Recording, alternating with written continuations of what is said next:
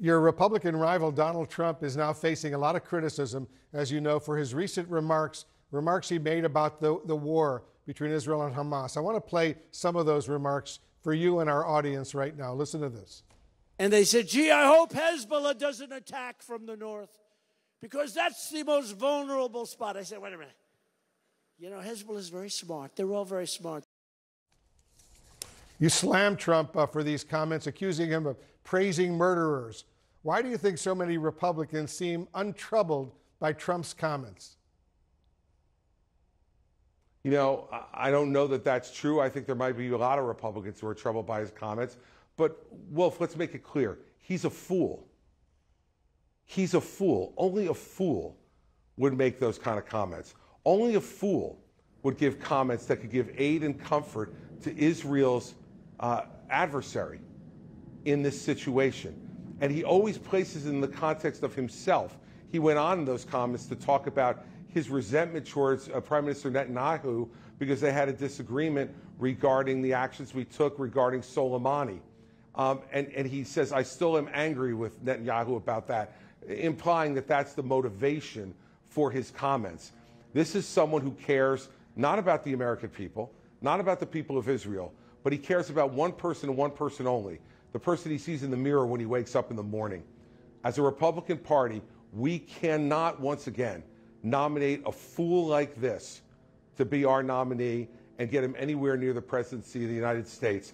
Desperate times like we see in Ukraine right now, like we see in Israel right now, lets the American people know how important the American presidency is, not just to us, but to the whole world, Wolf. And having a fool like Donald Trump who would make those comments in the tone that he made them, um, it's proven to folks that he has no business being president of the United States. This major international crisis has revealed some very big differences in both policy and temperament between US President Joe Biden and his predecessor, Donald Trump. Biden was both measured and empathetic while offering Israel full support. He went on to slam Hamas and telling foreign actors to stay out of the conflict. This all feeds into his re election narrative as a competent, steady leader when it comes to world affairs. Donald Trump, though, the likely Republican presidential nominee, gave the kind of speech that his critics say makes him unreliable in a crisis. On Wednesday, he complimented Hezbollah, the Iranian backed terror group to the north in Lebanon, and attacked Israeli Prime Minister Benjamin Netanyahu for not taking part in a U.S. strike on a top Iranian general back in 2020. I'll never forget that Bibi Netanyahu let us down. That was a very terrible thing. I will say that. When I see uh, sometimes uh, the intelligence, you talk about the intelligence or you talk about some of the things that went wrong over the last week, uh, they've got to straighten it out because they're fighting potentially a very big force. And they said, gee, I hope Hezbollah doesn't attack from the north because that's the most vulnerable spot. I said, wait a minute. You know, Hezbollah is very smart. They're all very smart. The press doesn't like when they say it. Joining us now from Washington is Ron Brownstein, CNN senior political analyst and senior editor for The Atlantic. Ron, it's good to see you. Hey, John. So, the Washington Post editorial board described the contrast between the current president and the former president like this Biden rises to the occasion on Israel and Hamas, Trump sinks to a new low. We'll get to the politics of all of this in a moment, but just take a step backwards and explain why this stuff matters. Why is it especially true in moments of crisis that what our leaders or wannabe leaders say and how they act is just so important? Yeah, you know, the, the personal, the contrast in personal demeanor and behavior from President Biden and former President Trump really has been underscored uh, by the last few days. You know, Biden's you know, argument when he ran in 2020 was that he would be a steady hand on the tiller, uh, that he would manage, uh, restore America's relations with its allies around the world, and he would uh, react strongly but steadily through crises. And by and large, I think so far, uh, most observers in both Israel and the U.S. believe that he has been both uh, firm and uh, unyielding in his support of Israel, uh, but also uh, modulated in in his uh, in his comments, for example, by noting that. Uh, democracies are always stronger when they adhere to the rule of law, a subtle warning to Netanyahu about how far he can go, perhaps in in in in, in instilling civilian casualties compared to Trump, you know, who is probably certainly closer ideologically to Netanyahu than Biden is. Uh, but Trump instantly makes it about him, about his personal grievances with Netanyahu for not giving him enough uh, credit for the 2020 assassination of uh, of an Iranian general, or his other uh, assorted grievances, uh, and his his habit of praising uh, autocratic or strongmen leaders, talking about you know kind of the strategic brilliance of Hezbollah and Hamas. The personal contrast in these you know very difficult hours could not be more stark. And whatever happens politically as a result of this Hamas attack in Israel will be for Israelis to decide. But according to Rolling Stone magazine, in recent days, Trump has been speaking with pro Israel GOP donors, and reportedly, Trump has spent an inordinate amount of time aggressively trashing Netanyahu, saying he should be impeached by the Israeli parliament because the assault occurred on his watch. Never mind the fact that Israel's parliament can't impeach a prime minister.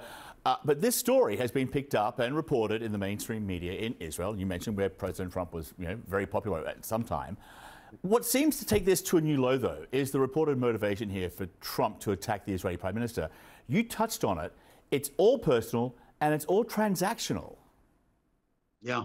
Well, look, I mean, as I said, ideologically, uh, Netanyahu uh, is more closely aligned with Trump than with Biden uh, Netanyahu has identified with the Republican Party over the last at least 20 years, uh, I think more overtly than any foreign leader uh, has ever identified with an American party. I mean, he repeatedly spoke before Congress at the invitation of Republicans to uh, oppose uh, Obama's efforts to uh, to make a, nuclear deal with with Iran. Despite all of that, despite that ideological uh, sympathy and and and Netanyahu's uh, general um, support for Trump's direction of trying to normalize relations between Israel and its Sunni neighbors, rather than focusing on the the Palestinian peace talks, despite all that you know, I think what you're seeing over these last few days is is a view in Israel that Biden is still the more reliable partner because he is the more reliable person.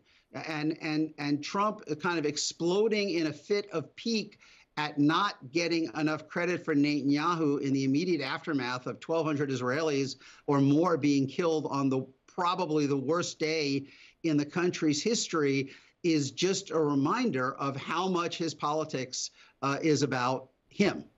Yeah, and that's brought along headlines um, with a lot of criticism, and headlines like these. Trump somehow manages to make the Israeli Hamas conflict all about him. Uh, and a few mm. challengers in the Republican presidential primary have spoken out, uh, criticizing Trump, one of them being Florida Governor Ron DeSantis. Here he is. Now's not the time to be doing like what Donald Trump did by attacking Prime Minister Bibi Netanyahu, uh, attacking Israel's defense minister, uh, saying somehow that Hezbollah were, were very smart. Uh, we need to all be on the same page. Uh, now's not the time to air personal grievances about an Israeli prime minister. The reality is, it seems that whatever Trump does does never have any impact on him politically. But has he hurt himself here politically, or is it a case that he's actually helped Joe Biden? Well, look, I, I do think that this kind of crisis is exactly what Biden advertised himself as being more fit to handle than Trump would be. I mean, this is going to be, uh, you know, right now, the, the, dominant impulse really across the, the civilized world is to rally to Israel's uh, support, uh, understandably. But there is going, there are going to be di- difficult diplomatic and military trade-offs as this moves forward that, are, that is going to require a lot of dexterity to support Israel, uh, but perhaps to restrain Netanyahu, to avoid uh, a wider war, to keep on track the broader project that, that Biden has continued admittedly, from where Trump started, of normalizing relations between Israel and some of its Sunni neighbors, largely around the idea of countering Iran. It's going to take a lot of skill and dexterity. And, you know, um, that is really the issue for Trump, who uh, who is so volatile, so unpredictable. He argues that that is a an asset that it makes you know adversaries uncertain. The the madman theory, updated version of that that Richard Nixon uh, talked about. But you see, even from his rivals in the Republican race.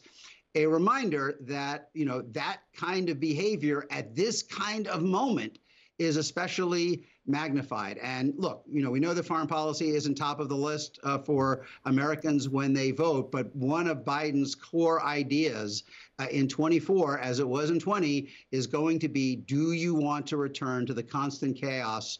Of the Trump years, and what you have seen in the last 24 hours from the former president is about as stark a reminder of what that looks like as you could have. Ron, good to see you. Thanks for being with us. Really appreciate your time. Ron Brownstein there in Washington. Thank you, sir.